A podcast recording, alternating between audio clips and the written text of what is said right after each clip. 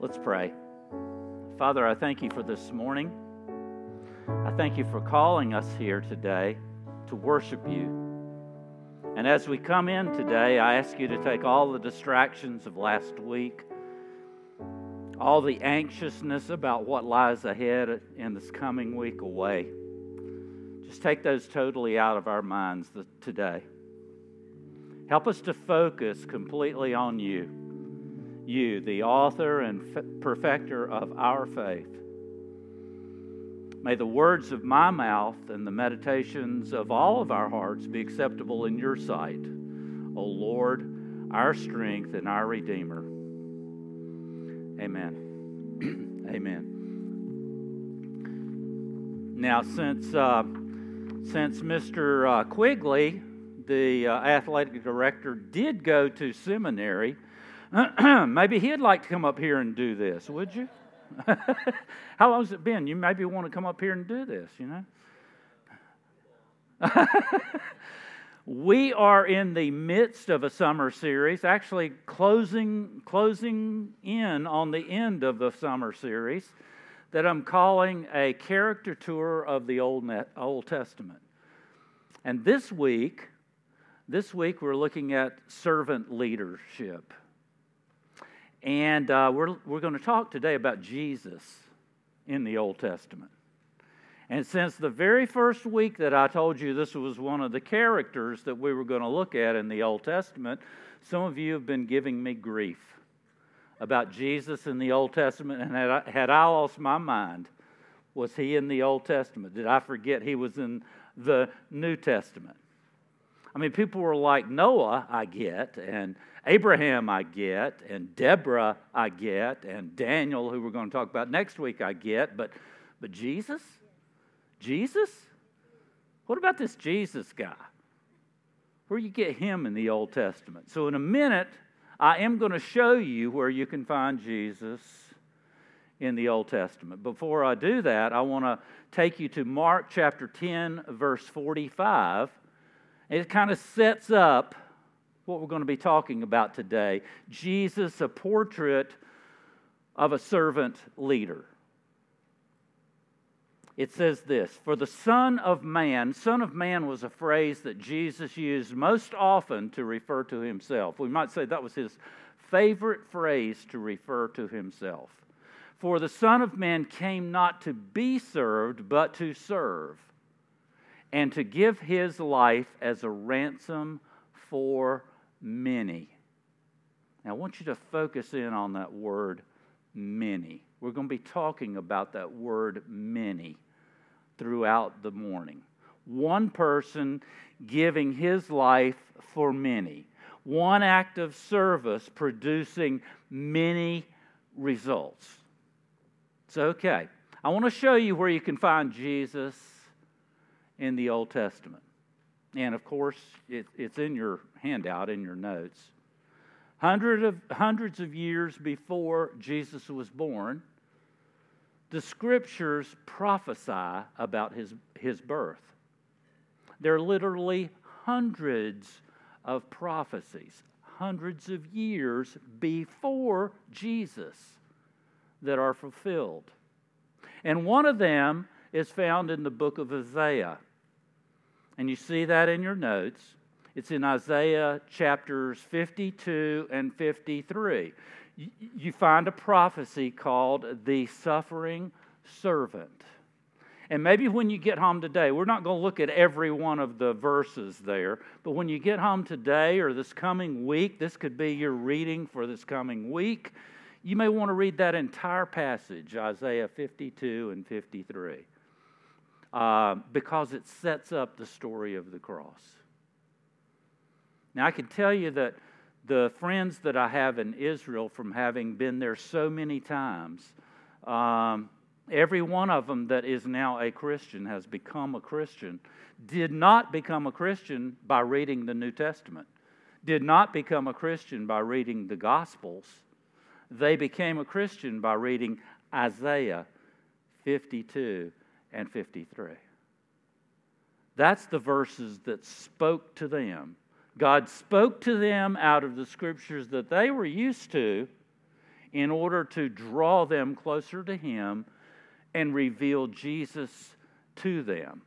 It's, it's amazing as you see hundreds of years before Jesus was born, the prophet Isaiah predicted that Jesus was going to be a suffering servant. He was indeed born. He eventually did die, a terrible death on the cross, we know. So, so let's look at a couple of passages as Isaiah looks ahead to what Jesus would be. The first one I want to take you to is Isaiah 52, verses 13 through 14. It says this See, my servant will prosper, he will be highly exalted. Of course, he's talking about Jesus. Many were amazed when they saw him, beaten and bloodied. So disfigured, he seemed hardly human. And from his appearance, one would scarcely know that he was a person. Wow. And of course, years later, that prophecy came true. Now, if you've ever seen the movie The Passion of the Christ, you will remember that on the cross and before the cross, Jesus was beaten. He was bruised. And it was really hard to tell who it was because he went through so much. And as we think about this, we see the idea that Jesus was a willing servant. This passage called the suffering servant gives us some lessons about how we too can be a servant.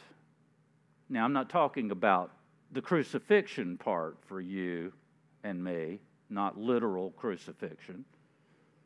A lot of people misunderstand what it means to be a Christ follower. I use that term as a distinction between Christian and following Jesus.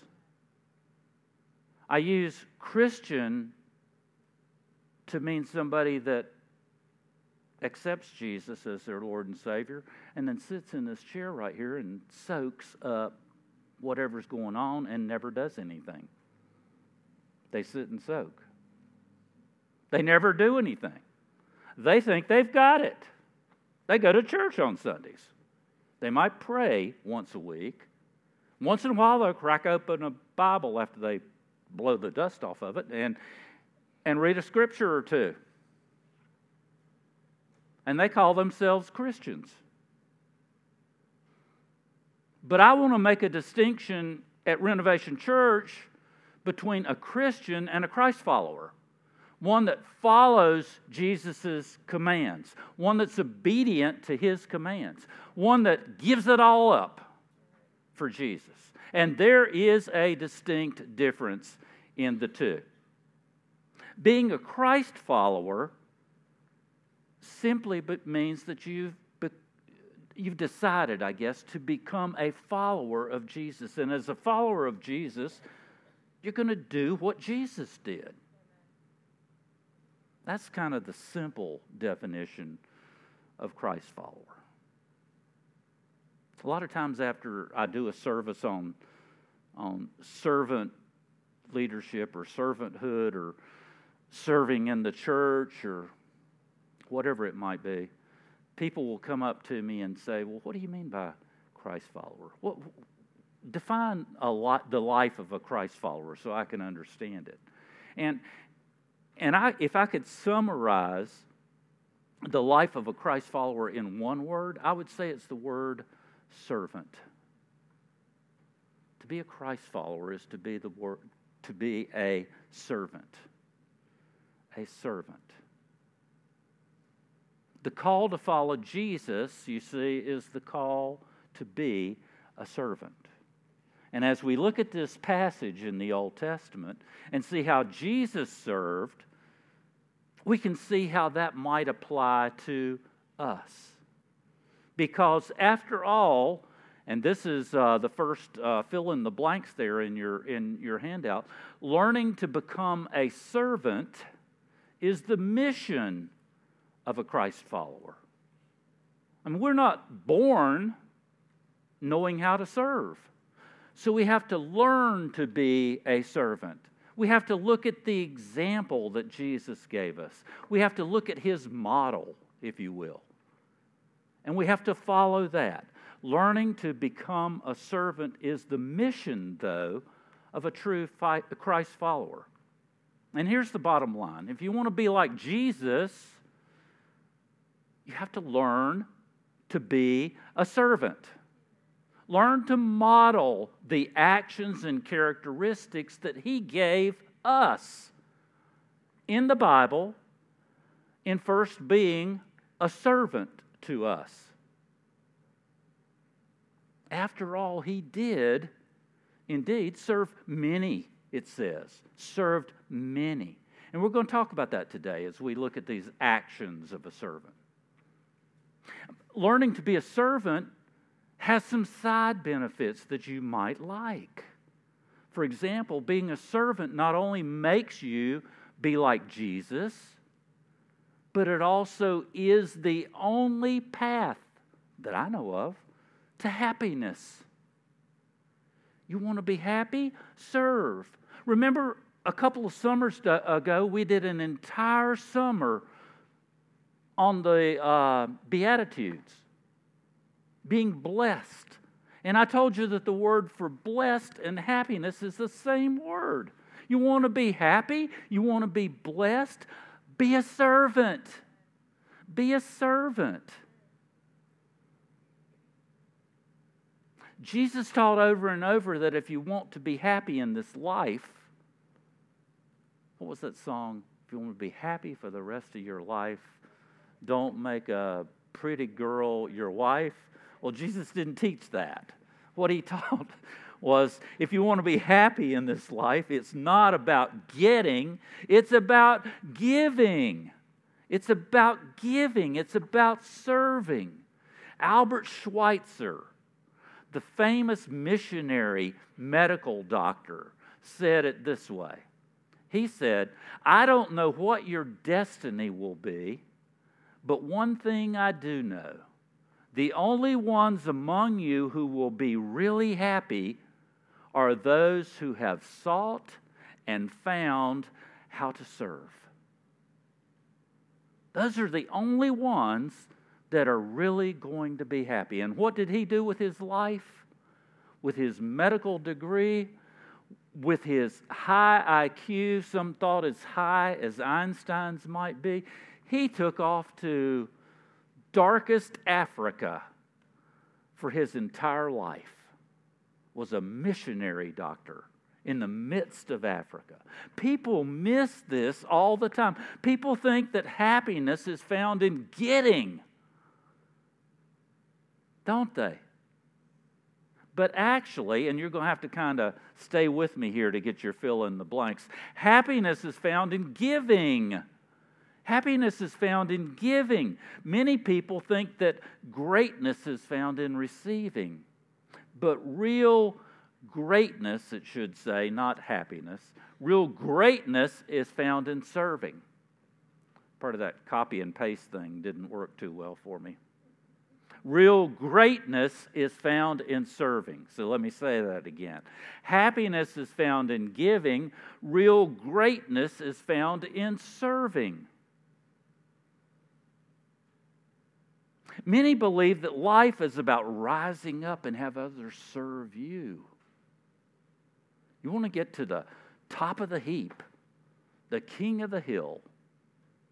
You ever play that game? And have others serve you.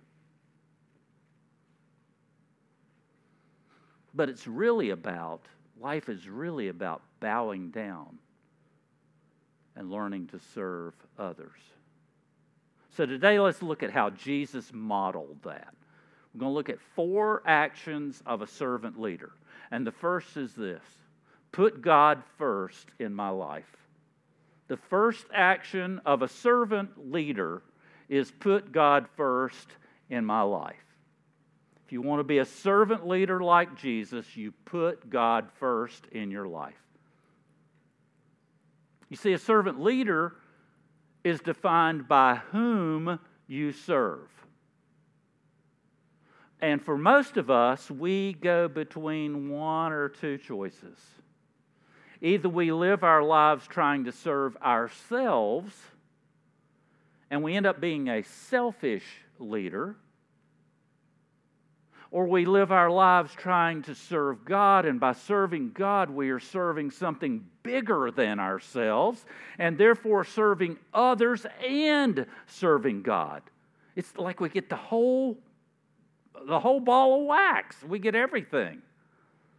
Putting God first in our lives. But there's always going to be a constant competition with that one, isn't there? Always. So, the first decision that you have to make if you want to be a servant leader like Jesus is put God first in your life. You have to answer the questions Who's number one in my life? Maybe what's number one in my life? What has first place in my life? Who am I really serving? I've told you a number of times you can tell who you're really serving when you look at two things your checkbook and your calendar. You don't find out who you're really serving? Look at your checkbook and your calendar. That'll tell you who you serve. In the words of the famous philosopher Bob Dylan, he says, Everybody's going to have to serve somebody. You know that song? Have you ever heard that song? Everybody's going to have to serve somebody. Either you're going to have to serve the Lord or you're going to have to serve Satan.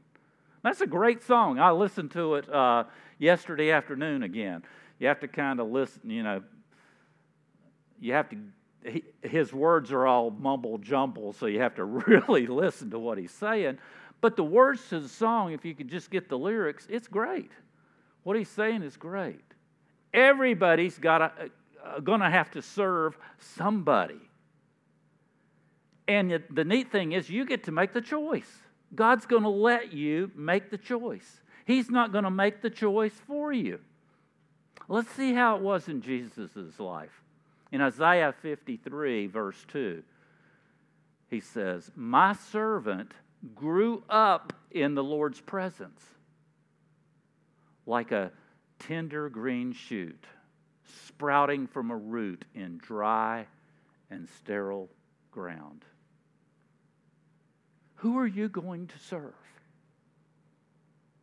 Who is it that you are going to serve? Jesus' ultimate priority was to serve the Father who sent him. That's what he said. His entire life was an example for us of putting God first in his life. We're all going to face crossroads in our lives, every one of us. Either you have, and I imagine by looking at the color of our hairs in here, those of us that still have hairs, uh, that we have faced many crossroads in our life already. Those, those things that happen in our lives where we have to make a decision and we go this way or this way. Will you choose the selfish path that you want? Or will you choose the servant path and do what God wants you to do? In Jesus' life, the crossroads came just hours before his crucifixion. Just hours before this Isaiah prophecy was fulfilled. You see, Jesus found himself in the Garden of Gethsemane. and he was talking to God. He said, Father, I know I'm about to be bloody and bruised, and I'm going to be hung on a cross and crucified for the salvation of many. And he prayed this in Luke 22 42. Father, if you are willing, please take this cup of suffering away from me. Yet I want your will, not mine. I want your will, not mine. You see, only a servant can say that. Only a servant can say, God, you're first. I want your will to be done. And you know what? Once you decide who you are serving, it's easy to be a servant. The decision is deciding who you're going to serve. Who you serve will, will determine how you serve. If you want to be a servant leader, it's putting God first in your life. And as we've talked about every week, this requires you getting out of your comfort zone and getting into the character zone, the only place that God can actually grow your character, develop your character, improve you, cause you to be the person that He created you to be. You have to get out of your comfort zone. And so many of us just want to stay right there where it's so comfortable. We don't want any challenges. We want to be right here. Life is so cool right now. Why would I want a challenge? But you see, God is far more interested in your character than He is in your comfort. God is far more interested in your character than He is in your comfort. And to do that, requires that you say no to some selfish things, no to some comfortable things, so that you can say yes to serving, so that you can say yes to the character that God wants to develop in you. And when God is say, uh, when God is first in your life, I guess you are saying, you truly understand the path to greatness is the path of service. That's how you get to greatness through service. All of our society, all the secular world around us says if you want to be great, you have to ascend to greatness. And we've built up all these steps that you take to get there, haven't we? In business, in social life, in economic strata, in our community, in our churches. Oh, yeah, we've built up all this hierarchy, malarkey, to get there. But Jesus came to turn all that around, turn it on its head, turn the world upside down. And he says the path to greatness is not ascending, the path to greatness is descending. It's descending to serve others. That's where you really are great. That's where your character grows. That's where you get everything that you need in this life. That's true greatness, and it starts with the decision in your life to put God first. Here's the second action of a servant leader protect my attitude. Protect my attitude. A servant leader determ- is determined by whom he serves. I said that to you. That's the action of putting God first. But a servant leader is defined by the attitude he displays. That's the action of protecting my attitude.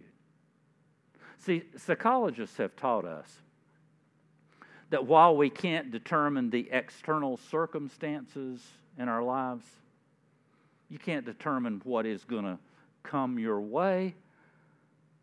You can determine your reaction to those circumstances. I think maybe all of us would agree with that. That's what psychologists have come up with. Man, they're smart people, aren't they? That's really a, a, a, profound statement. William James, the Harvard psychologist of the 21st, uh, 20th century, said this. He, he wrote this The greatest discovery of my generation is that you can alter your life by altering the attitudes of your mind. Wow. You ever run into William James before? Deep the greatest discovery of my generation, the 21st century, is that you can alter your life by altering the attitudes of your mind. Well, the Apostle Paul figured that out long before William James was ever born. Romans 12 2 says, Do not conform any longer to the pattern of this world, but be transformed. How? By the renewing of your minds. Duh. It all begins with your mind, it all begins with your attitude. Maybe, just maybe, you need an attitude adjustment today. Maybe that's what you need. Maybe that's why you came in here today for an attitude adjustment. Maybe some of you need your rear end aligned too. I don't know. Notice the attitude of Jesus when he was faced with this treatment of being bruised and broken on the cross. The prophet predicted in Isaiah 53 7, he said this He was opposed, opposed, oppressed, and treated harshly, yet he never said a word. He was led as a lamb to the slaughter. And as a sheep is silent before the shearers, he did not open his mouth. He displayed an attitude of servanthood. Jesus willingly submitted himself to the torture of the cross on behalf of mankind. And in so doing, he refused to grumble, he refused to complain, he was absolutely silent. And his attitude came not out of his weakness, his attitude came out of his strength because it's only the strong person that can face eternal suffering, that can face eternal servanthood and not complain and not grumble. We've all seen the man or the woman who can approach a difficult task with the right attitude and really is the model of strength to us. You see, it's easy. It's easy to complain about an assignment. It's easy to grumble about the position you have. It's easy to whine over the fact that you didn't get your way. But the servant protects his or her attitude. You see, servant leaders rarely proclaim, uh, complain. Servant leaders rarely complain. They protect their attitudes. That's what they do. And the Apostle Paul marvels about Jesus' attitude in Philippians 2 5 through 8 from the message par- paraphrase, he says this Think of yourselves the way Christ Jesus thought of himself. He had equal status with God, but didn't think so much of himself that he had to cling to the advantages of that status no matter what. Not at all. When the time came, he set aside the privileges of deity and took on the status of a slave, became human. Having become human, he stayed human. It was an incredibly humbling process. He didn't claim special privileges. Instead, he lived a selfless, obedient life and died a selfless, obedient death. And the worst kind of death at that a crucifixion. Listen, when you're called upon to serve, what kind of attitude do you have? What kind of attitude do you have? Do you have a can do attitude? Do you? A want to do attitude? Are you a willing servant? Or are you the one who grumbles and complains and thinks, this is beneath me?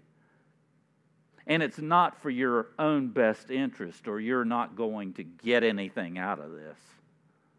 Is that you? Will you make the decision? Will you decide today to be a willing servant and never, never miss an opportunity when it's presented to you because of a bad attitude? Will you? One of my famous writers, Anonymous, has said, It's not my aching back that prevents me from helping my neighbor. It's my don't want to do it attitude that prevents me. Yeah. Jesus models protecting your attitude. The third action of a servant leader is this plant daily seeds of love and kindness. Now, this one might need a little more explanation than the others. But basically, it's the idea that a servant leader makes a decision to put others first. Oh, but George, you said put God first. Yeah, I said put God first and put others first. Well, that's, where, where's that leave me? Well, if you put others first, I mean, put God first and you put others second, that leaves me as third, right? I'm in third place. Wow. That just turned my world upside down. A servant leader makes a decision to constantly invest his or her life in others, to give his or her life away. Albert Einstein said, Only a life lived for others is a life worthwhile. Only a life lived for others is a life worthwhile.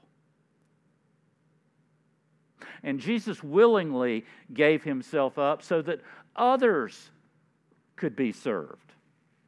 He was truly one sacrifice for many. Isaiah 53 11 says it this way When he sees all that is accomplished by his anguish, he will be satisfied. And because of what he has experienced, my righteous servant will make it possible for many to be counted righteous, for he will bear all their sins. You see, one person, Jesus Christ, bore the sins of all. One man's death led to the salvation of many, all who believe. That's the power of servant leadership. You see, the power of servant leadership is found in the fact that when you decide to serve, your actions are multiplied. The ROI for your business folks, the return on your investment, is exponential. It's not just a multiplication thing, it's exponential. Typically, the opposite of servant leadership is what we might call selfish leadership. And you know, really, our whole world, our whole marketplace, our whole economy runs on selfish leadership. Selfish leadership says, if I, if, let me get this right. If, if you give me one unit, then I'll give you one unit in return. Maybe, if I'm honest with you. That's how it works. For example, if, if you agree to work somewhere and they agree to pay you $10 an hour, you give them one hours of work, one hour of work, and they give you $10 back. That's the way it works. That's the way selfish leadership would work. Now, servant leadership operates on an exponential return on your investment. Let's say you have a little garden out on your terrace, patio, backyard, wherever it might be, and you plant one, one tomato seed. That little tomato plant begins to grow, and you take care of it, and you water it, and you nurture it, and it doesn't give you back just one little tomato seed, does it? It gives you back a bunch of tomatoes. Sometimes so many that you have to give them away or they rot. I love tomatoes. If any of you have tomatoes, bring them in. Then you slice those up, and there are thousands of tomato seeds. And then you take those seeds and you dry them out and you know what? You have enough seeds to plant an entire garden, an entire field of tomatoes. One to many return. That's a pretty good investment. That's how servant leadership works. When you give of something, when you die to yourself, the return is exponential. And Jesus models that. Jesus' one act of love and kindness is enough for the entire world. Not just during his lifetime, but the entire world to come. For you and me, here today. For those who will come after us. 2 Corinthians 8 9 says, You know how full of love and kindness our Lord Jesus Christ was Though he was very rich, yet to help you, he became very poor, so that by his poverty he could make you rich. And I guess the logical question that you would want to ask is why would he want to make you rich? Why would he want to make you rich? So you and I are to model being a servant. Jesus gave to us, and we can give to many. You know? We can give to many. And those many can give to many more. And they to many more. Exponential growth. That's what we're talking about here. Exponential growth. Think about the spread of Christianity down throughout the ages. You and I can have faith today. You and I can have eternal security today because one person died. Thousands were affected. Thousands more were affected by them. And even today, there are 2 billion Christians around the world. That's exponential return. One seed went into the ground, and the return was exponential.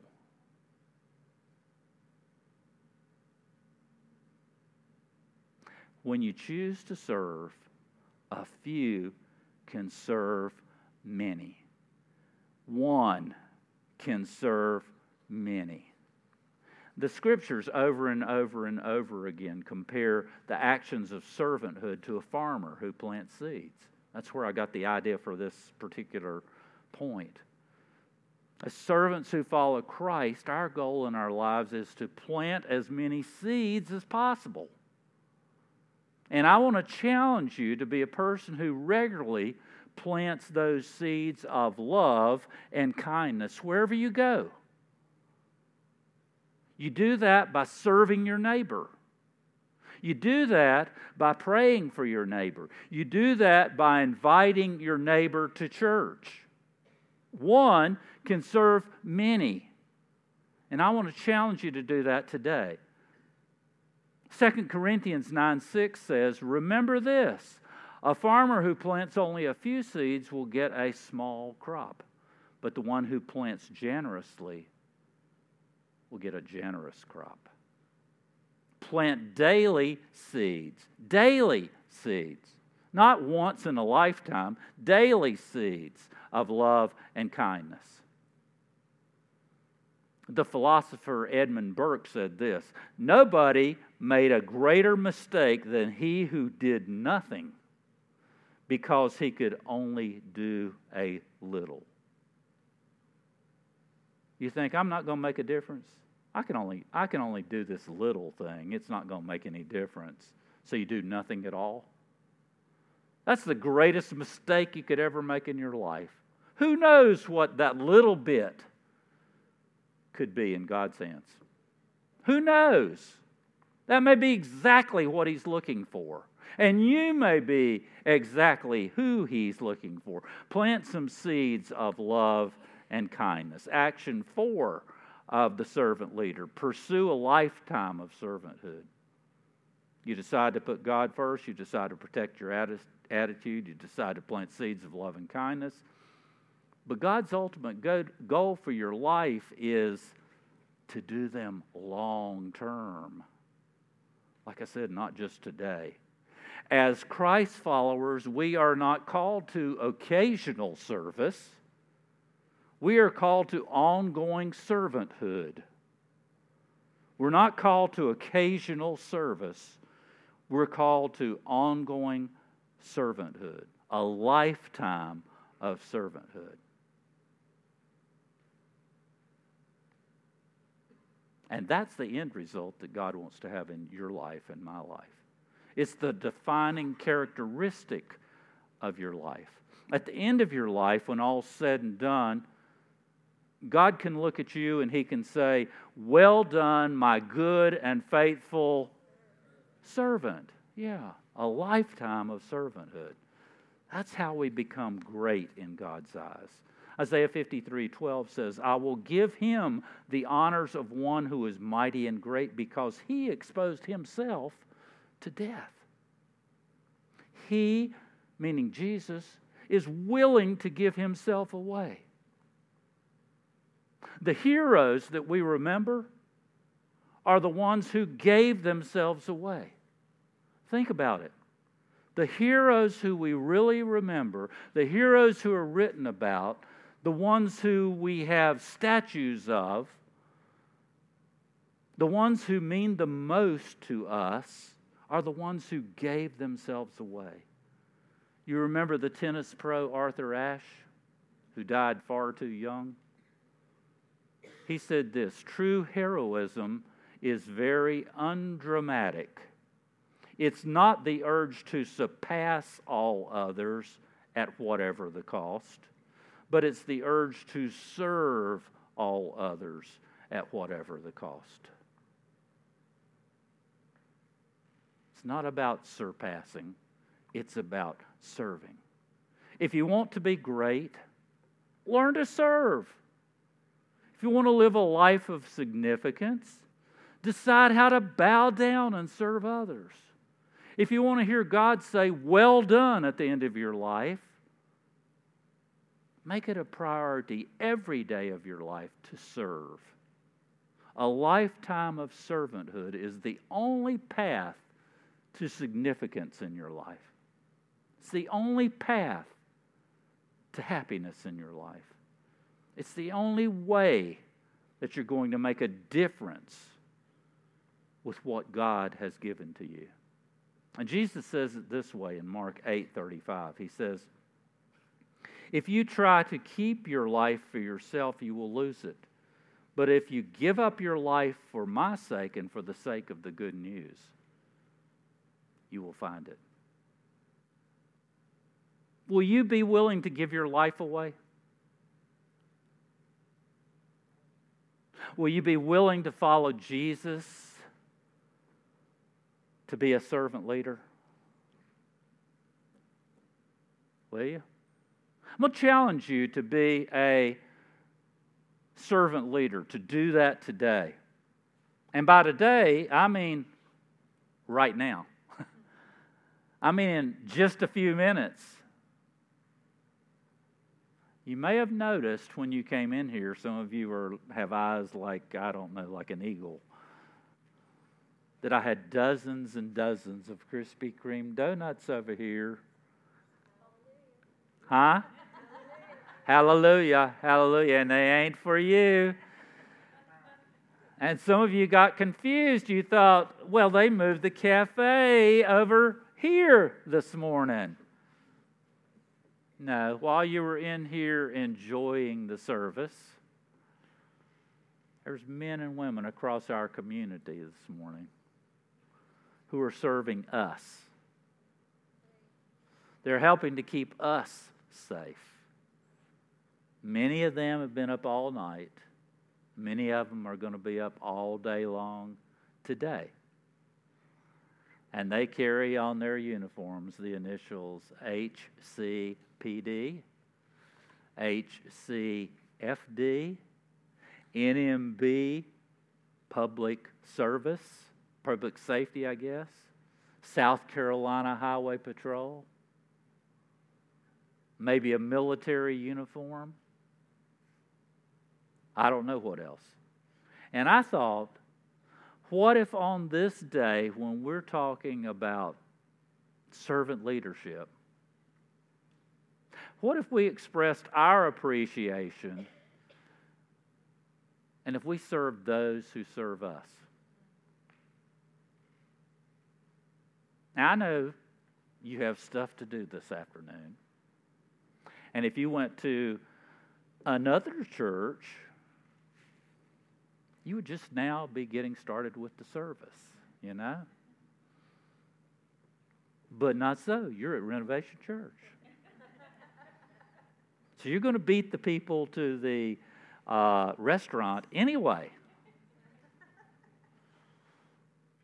So I'm asking you to delay that just a little bit. I mean, how long is it going to take to go to a fire department or a police department? I think it's a pretty cool treat to get donuts. I love to eat donuts, particularly Krispy Kreme donuts. I had an awful time bringing those over here last night and not eating a one of them. And that's all I'm asking you to do.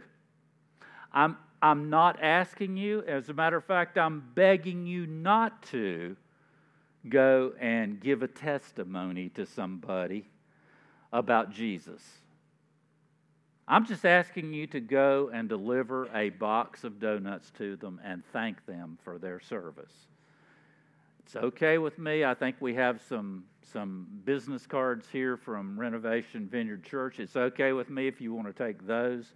Uh, somebody at Mr. Info knows where those cards are. Yes, you can you can make sure we have plenty of those over here after the service and. Uh, take one of those with them and you can tell them where renovation is and you can tell them your kooky pastor said uh, uh, i was supposed to bring you some donuts today. You might tell them why but thank them for their service. I mean we really need to be thankful for those people that are serving us around the community. I think they're forgotten a lot of times. All i want you to do is take these and deliver them why? Because small actions can produce exponential results. We don't know what the results will be. But I do know, as we look at that last verse in your handout there, that, that Jesus said this Come, follow me. And what was it that Jesus did that they followed? He served. He served other people. And that's what I want Renovation Vineyard Church to be known as a church that serves our community. And that's all I have to say to you today. God, I thank you for your word. Never changing, ever true, the answer to everything. I think that I thank you that years before your son was born, even on this earth as a human, the prophet Isaiah prophesied all these things about him, and every last one of them came to be. 29 of the 300 prophecies came true on one day, one day alone. We see in his life a life of service, a life dedicated to service, a life of following your will. Oh, Lord, help us to be like that. Help us to get ourselves out of the way and follow you. Help us to be servant leaders in all that we do, beginning this very day. In Jesus' name, amen.